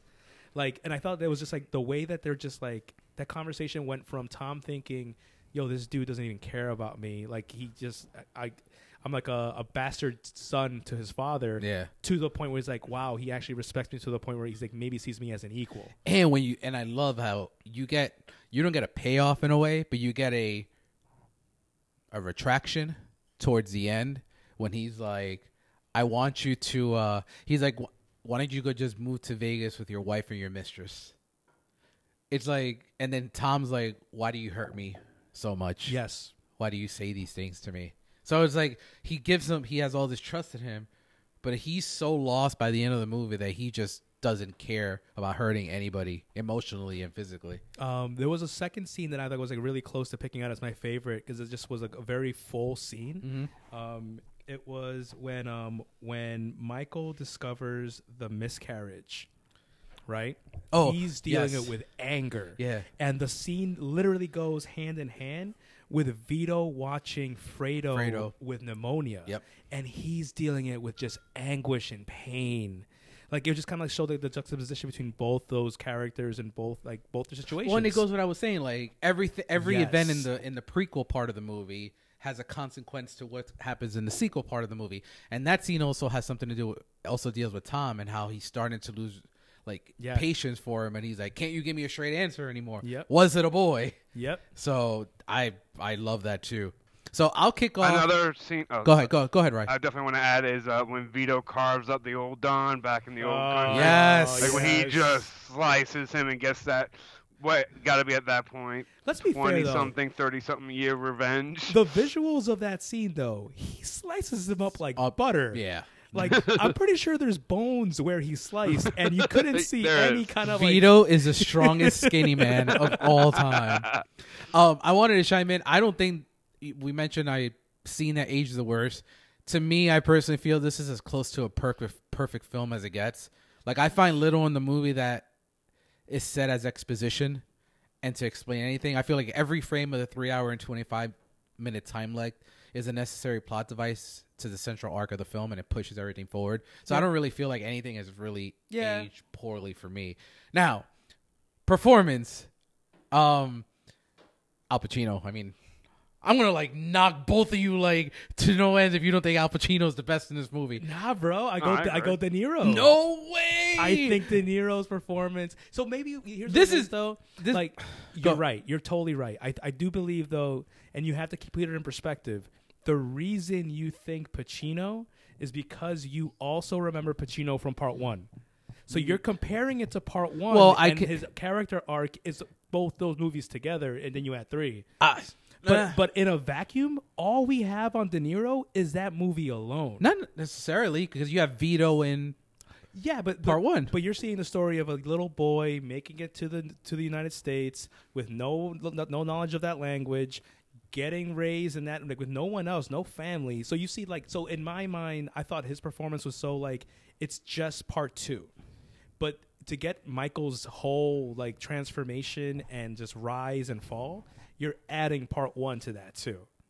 So I don't when I view this movie to be honest with you. Full disclosure, I this is my favorite performance of all time. It's amazing. This is quite possibly I think the best performance of any actor of any film of all time. I think everything that he does and the reason I don't um look at part 1 in any, you know, in comparison to the overall performance here is because you see the rise in him becoming who he becomes at the by the end of part one. He's already who he is in part two. When the when the, So when, the, when the doors close, when doors close, he Yeah. is who he is in part two. I think there's so much, there's so many layers to his performance in terms of him trying to balance being the Godfather, him trying to balance being a father, a husband, a brother, and he does that so beautifully. And you see his torment throughout the entire film, and his unsureness with what choices he has to make, especially with the decision he makes at the end of the movie, which haunts him into part three. Actually, Yeah. um, I have some rankings that I'm going to get into later, but I am not the only one that sees Pacino's as one of the best of all time. Swear to God, if you drop Rotten Tomatoes, No, no, this has nothing to do this with conversation, No, no this actually, this actually is not an RT. These are all like all like rankings that have ranked Yeah, yeah, yeah. Pacino's performance. Everyone's in the top ten of all time. Some of them have a number three, number two, number four. I, I, it's my favorite. Number but I do want to say about Bobby, all his incredible performances. This is my favorite Robert De Niro Yeah. performance. It's- It is. He is incredible. That just just shows how great this movie is. You have two of the greatest Oh God, performances right? of all time at their top of at their, their top game. of their game. Yeah, and they never share a scene with each other. So it's funny you mentioned that because during the conversation that um, we referenced for Irishman, Yeah. like Scorsese was talking about working with them together and stuff, and I'm like, oh, well, they've definitely worked together before, right? Like they have a really cool dynamic about them because they're two icons, and when you put two icons next to each other, you're like, Yep. you guys. I wonder if you guys are best friends. Like, I wonder if you guys hate each other because you're rivals. um, but like, I knew that they worked together in the past, and I'm like, after rewatching Godfather 2, I'm like. You guys aren't even on set at the same time, though. The first scene they ever shot together was the scene in Heat when they had at the diner. Holy shoot! That was the first time I've ever had a scene together. and that's like two like behemoths of film. The two best actors of the '80s and '90s. That's I nuts. think. No, that's that's '70s, '80s, and '90s So were cool. Pacino, De So cool. Yeah, pretty incre- incredible. Um, Rye, do you have a favorite performance in the movie? Paci- uh, Pat, uh, Pacino. Sorry. Good, good. Well done, Ryan. Well done. Sorry, I'm a little tongue He's like, today. I he's- don't know what's wrong. I Ryan- Ryan- apologize. Ryan's like, I'm not going against David. I'm not going against David. I'm not going against David. no, I agree. I told, trust me, it's one A, one B with between the two of them. But Yeah. no, Pacino. Ah, this Um, yeah, his rise and fall I look at it throughout like the this, like, entire oh, movie, no s- especially since they end with him night right before, like before he wanted anything to do with it, before he went to the war. I love that scene Yes. as well, Oh, like at yeah. the dinner table. I have some tidbits about that. I love so, that scene. in deciding, I mean, Pacino's performance is my all-time fave, but like if we're looking at best, Pacino's standout scene in that hotel, I think, is better than De Niro's standout scene in his role. Okay. That's why I mean, outside of me loving it for many reasons, Okay. that's kind of where I differentiate. Both Yeah. incredible. Like it's it's apples and oranges. I think they're Yeah. both amazing. I just happen to No, no, love it- so it's, so it's really it's really tough, right? Because like in a sense, like at, if I had watched part two and never watched part one, like that would be the only way to really gauge my my views on that performance in a vacuum. But that's not the way I saw it. I saw part one. saw it in so- order, yeah. Yeah. So like it's it's together. This is like un undisputed. It's it's Pacino's like holy grail. Yeah. But I just don't know that in this part two by itself, that at least for me, I think there's I gravitate more towards De Niro. De Niro. I um, I don't think anyone had a better run of movies than Pacino and De Niro in the seventies and eighties. I'm just like thinking of like everything Isn't that, that they crazy did though? together. Like that's I don't awesome. think I don't think that run's been really matched in terms of like just Pacino alone. You had Godfather One, Godfather Two. You had Dog Day Afternoon. You had Serpico. You had oh my god, Serpico, Dog Day Afternoon, Godfather One, Godfather Two. He had Cruising. He had Scarface. He had, and then he went into Carlito's Way. He had Scent of a Woman. He had Dick Tracy. He had Heat. He had The Insider. It was just, it was it just was just nonstop. banger after banger, and then De Niro with Taxi Driver, Mean Streets, King of Comedy, Raging Bull. It just went on and on and on. Godfather Two. So, moving on to reception and Yeah. awards. Uh, the Godfather is now widely regarded as one of the greatest films of all time. Many critics compare it favorably with the original, although it is rarely ranked higher in over Godfather One.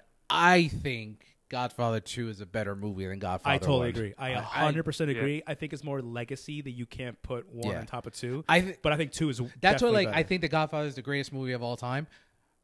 But if I say that, I think Godfather Two is probably, I th- think it's the best movie of all time. I think they both are. I think it's Godfather One, Godfather Two, and then you have like Citizen Kane and all those other Yeah. other films. I I understand if people can gravitate, especially a younger generation that will look at The Godfather as boring, but I, it's the farthest thing from it. And Well, go ahead, Brian. Um, funny they say that because uh, for our last for the Godfather episode, I broke Casey's cherry on Godfather. She loved it, and for this, I broke her cherry on Godfather too, and she like she absolutely adored it, and she said, and she did enjoy two over one. Good. oh, actually, um, before we get into like other, uh, it- just Yeah. something I wanted to call out because we mentioned it during Irishman, and I think it's really funny as far as w- talking about Godfather Two, the intermission. So I, I I forgot that was in there. Yeah. So uh, as I'm watching inter, I'm like, because Godfather 2's runtime was about two and a half. No, Godfather Two is three twenty five. 325, really? Yeah. Ah. I mean, it's funny because like I, I was watching. I remember I watched Irishman, then I watched Godfather 2, and I'm like, huh, one of them has an intermission, the other one doesn't. Um, but I felt like Irishman would need an intermission more than Godfather 2 would need it. Well, the reason that Godfather Two had an intermission was because of the theater. Okay, So they never That- that- removed that it. is the reason like when. I was watching the Blu-ray, I was like, "Wait a minute, why is this not?" Why I forgot that they didn't remove the the intermission from it. It was right after the uh, the tracking scene on the rooftop. Yes, right after that. it's right after he killed intermission. Don Fanucci. Yeah. So when we saw it uh, last year at the Tribeca Film Festival, Jenny and I went to the Radio, Radio City Music Hall, and they played Godfather One and Godfather Two back to back. And after the movie, Pacino, De Niro, uh, Robert Duvall, Talia Shire, Jeez. Francis Ford Coppola, all interviewed, and me and Jenny were like four rows away. and like I couldn't stop staring at Al Pacino. I was just like, "Oh, Al, this is the closest I'll ever get." Even though Jenny like had hookups with Al Pacino way back in her older job days, and she did nothing to get me to meet him. Not one thing. You thing. married and her? you married and her I married her despite that. despite that. That's love. I would get her to meet Leo if I could. that's that. That's that. That's that rom com love right there. No, no, no, no. Let's not call it that. See? No, no, no, no, no, no. Not rom com love there. Uh, going back to some of the reception that the movie got. Uh, in 2002, there was an essay in when the film was selected for the National Film Registry that although The Godfather and The Godfather 2 depict an American family's moral defe- defeat as a mammoth pioneering, it is still a mammoth pioneering work of art and it remains a national creative triumph. Uh, the Godfather 2 is also featured on Sight and Sound's director's list of the 10 greatest films of all time in 1992 and 2002. It ranked number 7 on Entertainment Weekly's list of the 100 greatest movies of all time and number 1 on TV Guide 1998 list of the 50 greatest movies of all time on TV and video. On Rotten Tomatoes, it is we literally almost went a whole episode without freaking going to them. It holds a 97% approval rating. Also, drawing strong performances by Al Pacino, Robert De Niro, Francis Ford Coppola's continuation of Mario Puzo's Mafia saga set a new standard for sequels and have yet to be matched or broken. Oh yeah, And this is where I was going to say about Pacino. Many believe Pacino's performance in Godfather 2 is his finest acting work, and the Academy of Motion Picture Arts and Sciences was criticized for awarding the Academy Award uh, for Best Actor that year to Art Carney for his role in Harry and Tonto. That is the worst loss in the history of the Oscars. And the reason I feel that Pacino lost, and I actually have it in my notes here, I think is because the the Academy. I feel like the Academy was getting back at Pacino for not appearing at the Oscars when he was nominated for supporting in Godfather One. So for Godfather Two, because the movie, uh, I'll get into the awards now. It pretty much swept everything that it was nominated for. So it sucks. But despite that, in the 2006 uh, premiere, ish, premiere issued its list of the 100 greatest performances of all time, putting Pacino's at number 20. Later in 2009, uh, Total Film issued the 150 greatest performance, and Pacino's performance was moved up to fourth place. Question for you. Oh. Um, for best actor, is the um is the preferential ballot no, the same it's only thing? for picture. oh, Yeah. Isn't it? cr- I don't. I, I don't get why they still do it with preferential ballot. If, I think at this point, if you're gonna do preferential ballot for one, just do it for everything. So that's what I, that's that's why I asked the question because I'm like, if uh, how like I could see you saying like the Academy was getting back at him, they could. but in a sense, I'm like that means like a bunch of people voted against him specifically to get back at him. It would have shocked me. But I'm like, so like for Well, for- the for preferential ballot, preferential ballot wasn't around in the 70s. ah Preferential ballot didn't start to 2000. The Dark Knight rule started in 2009. So yeah, so around 2010, 11 is when preferential ballot started. So for best actor, it's like it's just straight voting. straight up just Yeah, straight voting. first place votes, second place votes kind Yeah. of thing. and then whoever wins wins on that. Do you know why he didn't go to the best supporting? Uh, I don't remember. I'd have to look that up, but I don't. I I know he wasn't there. I mean, Brando won actor for for Godfather. He wasn't even there to accept it. So. Damn. It's sh- crazy. So the film was the first sequel to win the, to win the Academy Award for Best Picture, and it wasn't um, accomplished again until 2003, and it hasn't done been done since. And do you guys want to guess what movie won Best Picture in 2003? And is the only sequel outside of Godfather 2 to win Best Picture? Okay, hold on. Sequel to win best. Clerks Picture. two. Two thou- All you, said, you said 2003. 2003. Dark Knight. no, Dark Knight wasn't No. even nominated. No, I don't know. Geek Culture. What? Geek Culture. Oh, geek culture. Okay. Geek Culture. A movie in Geek oh Culture. wait, Come on, guys. it's not. You're disappointing me right it's now. Marvel, right? No, Marvel's never won a Best Picture. No, yeah, not, uh, geek. Culture. Lord of the Rings, Oh shoot! Yeah, two, Oh, yeah, well, two- that's two- why I didn't know. Two Towers is Nope. definitely better. Return, uh, Return of the King. That one. Oh, Yeah. that's. They I, were all three were nominated. I hate though. the Academy now. No, Return of the King is the best Yeah. one. Return of the King is the best one. It's not Um, the best one. Yeah, But because it's finally over. Ryan, I am going to mute you from this podcast. You're making me very angry with these comments about Lord of the Rings. uh, so, but the the Godfather Part One and Godfather Part Two are the only films to, for its original and its sequel to win Best Picture. It'll never happen again. I don't know about never. I don't think it'll ever happen again. Never, So, ever happen the again. as long as I'm alive, it's never gonna so happen look, again. the only reason I think like the likelihood of it happening is much higher now than ever before because there's more is nominees. because there's way more sequels to things that have happened. oh, I'm not talking about the sequel. I'm talking about for the first one and the second one to win Best Oh, Picture. Ooh, It's the only done it once. So it's only been The Godfather and Godfather Two. I don't think that'll ever happen again. I mean, we'd have to have like, ugh, uh. Yeah, that's a that's a Mm. good thing. I would like to see one day to, if it, someone could do what The Godfather did. But yeah, so in terms of the Oscars, I'm gonna bring up what it won. So it won picture, it won director, did not win actor. It did win supporting actor for Robert De Niro. nice. It was nominated for supporting actress, but it didn't win. Talia Shire. It won adapted screenplay. It won art direction. It won best original score.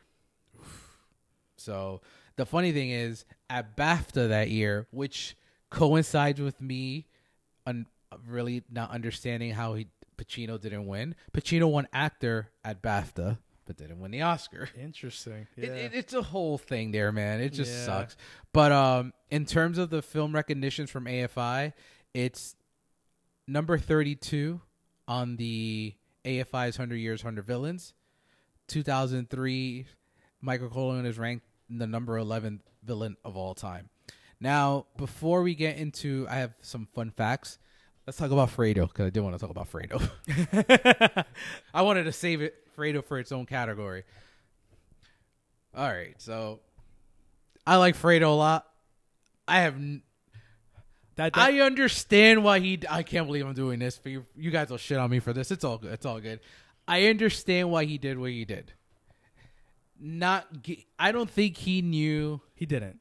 He's he's clueless. Yes. he's absolutely Yeah. clueless.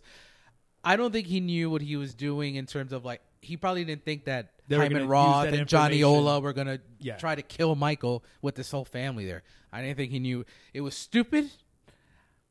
But Mike, Michael, Michael set it up in the first one in a way when he's like, "You're my brother and I love you, but don't take sides against the family ever again," and he did. But was he taking sides against the family? I think he was just trying to help negotiations with the family. So you're, I It's- would, I would agree with you hundred percent.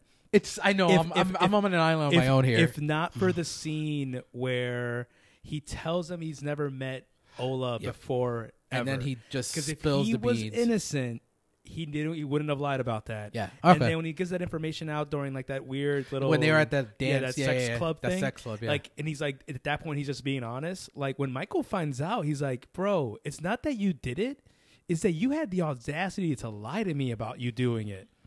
So if you lie to me, that means you're choosing someone other than the family. So I think that's the point that changes it. So I, although Fredo's I think was innocent in the fact that he's not going to tell him, "Hey, this is how you're going to kill my brother." When he lies to Michael about it, Mhm. he he's pretty much like he's he's, he's taking ownership. Yeah. Before I'm we choosing- keep going, like that actually has leads to one of the most memorable quotes of in history when he kisses Fredo and he's Oh, like, "I know it was you, Fredo. You broke my heart. You broke my heart." And it shows how good Pacino was there because you see it in his face and the way how strong he's holding Fredo. Mm-hmm. Like, dude, like I'm completely heartbroken by what you did. Now I gotta ask both of you guys: Would you have killed him? Fredo. Yep. Ryan, you didn't even hesitate. You're breaking my heart here, man. Uh, well, you know what, dude? Dead ass though. It comes down to As a like, married man, you almost killed my wife. I'm going. There's a good chance I'm taking you out. yeah, yeah. Especially in that world, dude. It's like you I've always been I've always been very very sad when Fredo dies because he always meant well, and but he lied. he I know he shouldn't have lied. Yeah. he always meant well, and I saw you know I think the scene that mo- the most heartbreaking scene in that movie is when he finally forgives him Oh. and like when he's he- hugging him, and the score there is brilliant. But he's looking Mhm. at Al Neri like it's time, like you know what to do now, and I'm like, and no words need to be said. You know what has to be done. So I guess I'm the only one that defends Fredo here. Like I said, I would I would have gone your side if he hadn't lied to Michael. Once he lied to Michael, he was admitting that he was doing it for the wrong reasons, and he knew for a fact that what he was doing was against the family. So moral of the story, I'd be a terrible Don. I mean, I'd I'd kill everyone else if it wasn't my brother. So All right, your brother kills Je- um, either almost kills Jenny or kills Jenny. Let's say almost kills Jenny I, for now. here's the thing, like this is what I'm. I guess if he tries to, if he purposely tried to kill Jenny, I would fucking murder the guy. Of course. But I don't think, like I said, I don't think he gave up the information or let them in But with he- the intention that they that he thought they were going to try to kill him. but if he But felt th- he bad, knew there was a good chance. Yeah, if he, well, see, I, I I won't go that far. I say the minute I found out, hey, I just talked to Ola, and Ola's info, like the information I gave him was the reason you were almost killed. I gotta go tell you, listen, man, this is what's going on behind the scenes. I gotta get this off my chest. Instead, he keeps it to himself and then lies to you about it.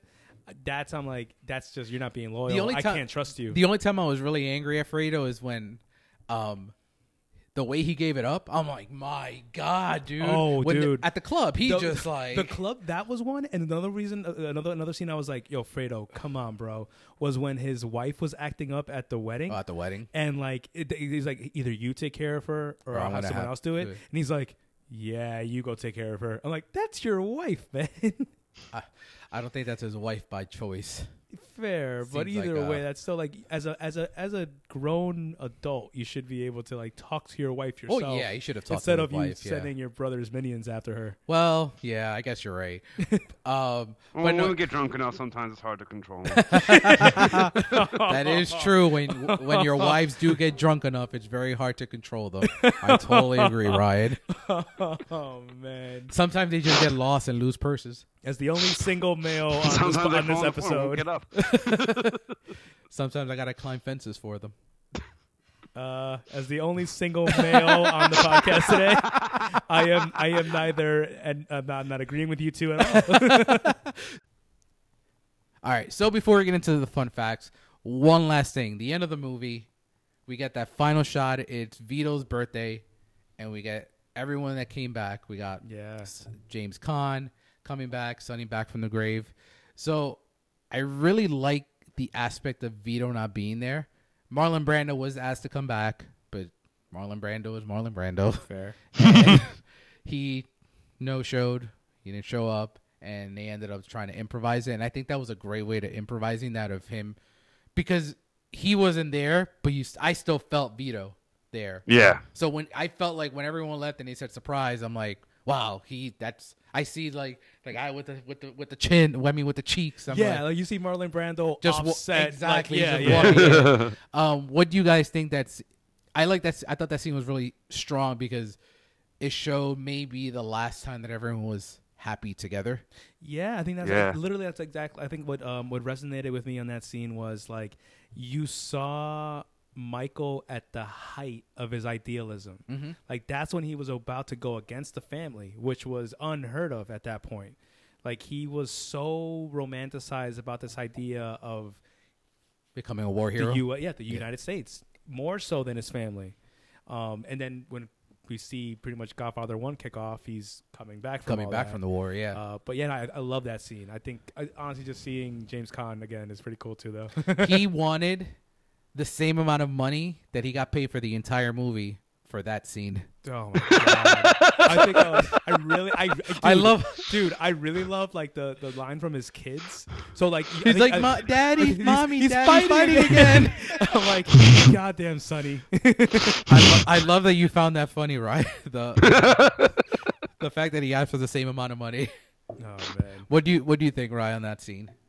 Oh no, I absolutely loved it. Just to sit in there and like the f- simple fact that he's like, no, I don't want anything to do with it. And the entire time we just got done watching everything he does with the family. Yeah, it- so it just nice little cherry on top to that movie. I and I think. I love. I kind of love how the editing of this movie, how you transition from the past to the present, how everyone leaves Michael and he's sitting there by himself at the table. He's by he's alone. He doesn't have anybody anymore. Yeah. And similar to The. Irishman, the movie Yeah. ends with Michael just sitting in front of, in his chair in his yard. He just killed his brother, and the movie cuts to black. Yeah. This was Michael being Michael, not Michael Corleone. Yeah, I think this Yeah. is Michael. That was Michael's idealism in 1940 something, but still with that. He did it his way. You know what I mean? He's always gonna do stuff his way, and I think it's a pretty heartbreaking ending in terms of where we could have been, and it goes back to part one where he sat down with his father. He's like, "I never wanted this for you," Yeah. and then where he ends up being, he kind of destroys the family.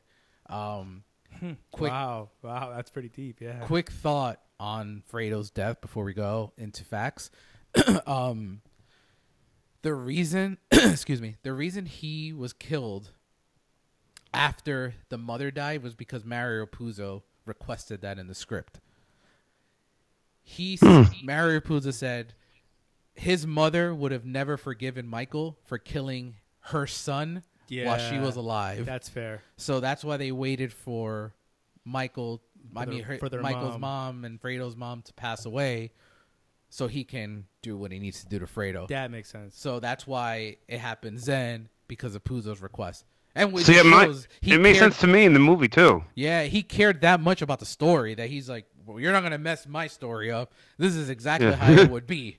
She would not, and it makes sense. Like Ryan said, you're watching the movie, and as the the matriarch of the family, I can see her being like, "No, you should never have You know done what it reminds me? It reminds me of um of Russ in Irishman. Like no matter what you want to do, you gotta double check with Russ to make sure that you Yep. get the okay. Absolutely. So you gotta check with mom. Hey mom, listen, your son did this. I want to smack him up. Do I get the okay? and I wonder if she ever he ever if he ever told her. No, but I think like she being the matriarch and seeing her husband take care of the Yep. family, I think she had an idea. She's like, yeah, like if he wasn't my son, I would have killed him too. And you kind of see that because you have that conversation that they have prior to her death about like, what if you lose your family? Yeah. and she was like pretty much if you lose your family you've lost everything which is pretty much how the movie ends which Dope. is which is crazy. So Which is pretty much Al Pacino's uh, go when it comes to being a mob boss, huh? yeah. So let's get into our fun faction, and we can get out of here.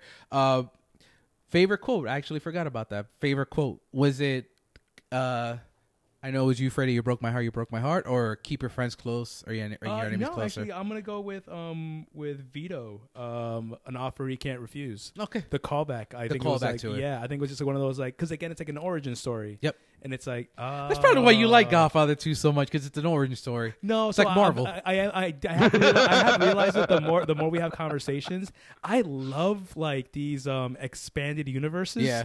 like sequels to like callbacks. I'm like, um, yeah, I think that that was that was my favorite. What one. about you, Right? Do you have a favorite quote or j- j- any of the ones I mentioned?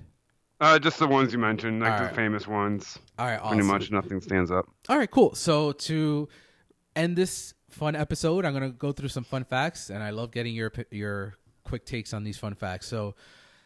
To prepare for the role of Vito Corleone, Robert De Niro lived in Sicily and learned the Italian dialect. Nice. Nearly all of De Niro's dialogue in the film was, was in Sicilian. Pretty dope. Dope. I, I, I want that job. So I think you guys may know this from the uh, the previous episode we did on Godfather One. De Niro was uh, almost cast in the original. So Robert De Niro auditioned for the role of Sonny Corleone in the original Godfather. De Niro's audition tape is like watching poetry in motion. Various versions of the auditions are on YouTube and worth a watch. The role of Sonny eventually went to James Caan, who made a cameo in the flashback in the final scene of the sequel, which I have I'm gonna get into in a little bit. I love that scene. But can you imagine a world where Why didn't he get the role? Do you know? I think something. I know he had another movie coming. Another movie, right? I was like, I, I think it was like, another movie. Because like, if he auditioned and his like, and if his audition tape is that Actually, fantastic, I actually think it was something with Scorsese. interesting. I'd have to double check on that. Um, and the Brando De Niro connection. So Marlon Brando and and Robert De Niro are the only two actors in history to ever win separate Oscars for playing the same character. Brando won Best Actor for Godfather 2, while De Niro won Best Supporting Actor in Godfather. Uh, I apologize, Godfather 1, Godfather 2. And Leo, you already read my mind. Say it. yes, I was like, wait a second. Say it. So hypothetically, Hypothetically, if Joaquin Phoenix wins the Oscar for, like the I guess the persona called Joker, that would be the second time this happens. Yeah. Wow. I'm. That's why it was one of my facts. That's I'm like, I was freaking wondering. cool. But wait, wasn't uh, Ledger supporting or was he main actor? Ledger was supporting. Supporting, but they would both still win Oscars. Period for the same role. True. So that's pretty pretty crazy. That's awesome. That's awesome. So I got a little bit more notes about De Niro's audition. So in its audition tape, De Niro, not even 30 at the time, played the part with a bit of lightness and not the not exactly the way the character came across in the pages of the Mario Puzo's novel, Yeah. which it didn't help either because he broke character at the end of his monologue. So that may have been why he didn't get the role. Huh. So it wasn't anything with Scorsese or another film. Got it. Yeah, interesting.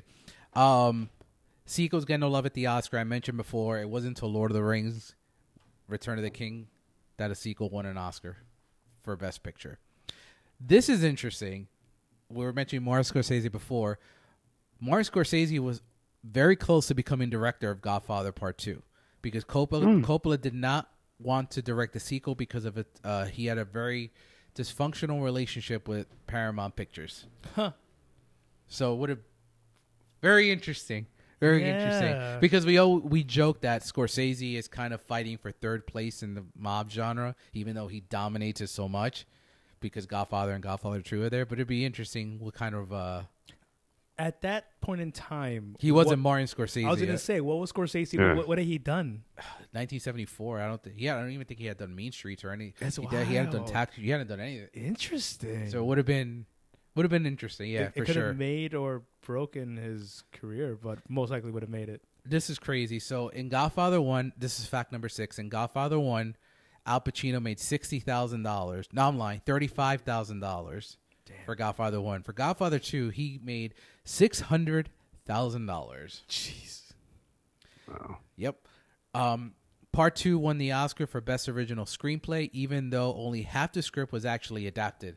The story of Michael Corleone was written specifically for the film, while the story of Vito Corleone came from the Godfather novel written by Mario Puzo in 1969. I was going to ask you about that too, because I know we keep talking about like uh, during our Stephen King episode, we talked about adaptations and how much is actually according to the book. Um, so yeah, I was wondering. Uh, part of me was wondering as far as like the part one, part two, how, How much of that is the actual book? Book and how much is Yeah. original. Now, remember I mentioned earlier that production went smoothly. Test screenings did not. so they were saying that part two didn't. Coppola mentioned in a commentary in a documentary that part two didn't test well in previews leading up to the release.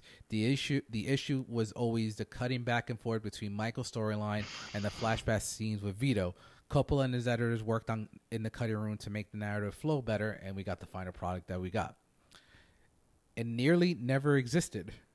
That's fact number nine. Francis Ford Coppola was exhausted by the time he finished The Godfather. In later interviews, he states that he didn't particularly want to make a sequel because the first part ended all the original aspects of the story. His reasoning behind making a sequel, then, he thought it would be interesting to make a film about the two stories. Hmm. It was a film titled Trendsetter. I love this fun fact. It was the first time that part two was using the title of a sequel. Before then, Nice. it was always called something Wow. else. yeah. So it would have been Godfather. It would have been called Terminator Judgment. Terminator Day. Judgment Day. Yeah. so this is the first time that the original title remained with a part two, and it kind of started a trend of sequels using. which has now gone away because I think we've gone back to the old ways Yeah. where it's like a, a subtitle is like the sequel's title Yeah, now. Star Wars is the one that surprisingly still has it in the crawl, but doesn't have it in a title anymore. Oh yeah. So when you watch Oh. Rise of, of uh, Rise of Skywalker in a few weeks, you'll see in the crawl it says Episode Nine, Episode which nine. is pretty. It's I don't know why they do that, but whatever. It's all Um, good. So this next fact talks about Clemenza, who was supposed to be Frank Pantangeli's role, oh shoot. and I love Frank Pantangeli in this movie. I think he's so so underrated. Michael Michael V. Gazzo played Frank Pantangeli, and he was con- he was convinced to replace um, Clemenza's character in this movie, Yeah. and he was so good he got an Oscar nomination for it. He was so good though. He was really good. His end is really sad too. Right? The way he that conversation with him and Tom Hagen about the Roman Coliseum and how the Corleones were the Romans once. I thought that was really powerful and how it ends there. And then num- last one, number 15, Don Vito's name. If you guys notice, a lot of people when Solo came out last year, they were talking about, "Oh, he gets his name in a stupid way." Vito Corleone his name Vito Corleone because he's from Corleone. Yep. His name's Vito Andolini. But you know, it's funny. Like that, I think that really did happen in Ellis Island. Yeah, that's how they. those That's how you used to get it. Is you would get where you were from, and like just like some uh, old school used to be what you did like back in like old olden days. Like, but Ellis Island would be it would be where you're from mixed with your name. Yeah. Or they'll shorten your name. They'll get rid of the vowel, whatever they'll do to English it up. Freaking Brit bastards. but yeah, those are those are my those are all my 15 facts. Um, finish off on the legacy of the movie. I think it's the greatest sequel of all time. I think it's one of the greatest movies of all time. Um, I think the film. This is just my two cents on terms of legacy and what it did to sequels. I think the film added respectability to sequels as more than just a simple continuation, but opened the possibility of a sequel being better than its predecessor and being Standalone, rewarded for its brilliance. In 20 plus years of watching the film, I don't think there has ever been a film that has hit me more than Godfather 2. Godfather 2 is my favorite film of all time, and I think it will forever be a staple of my life.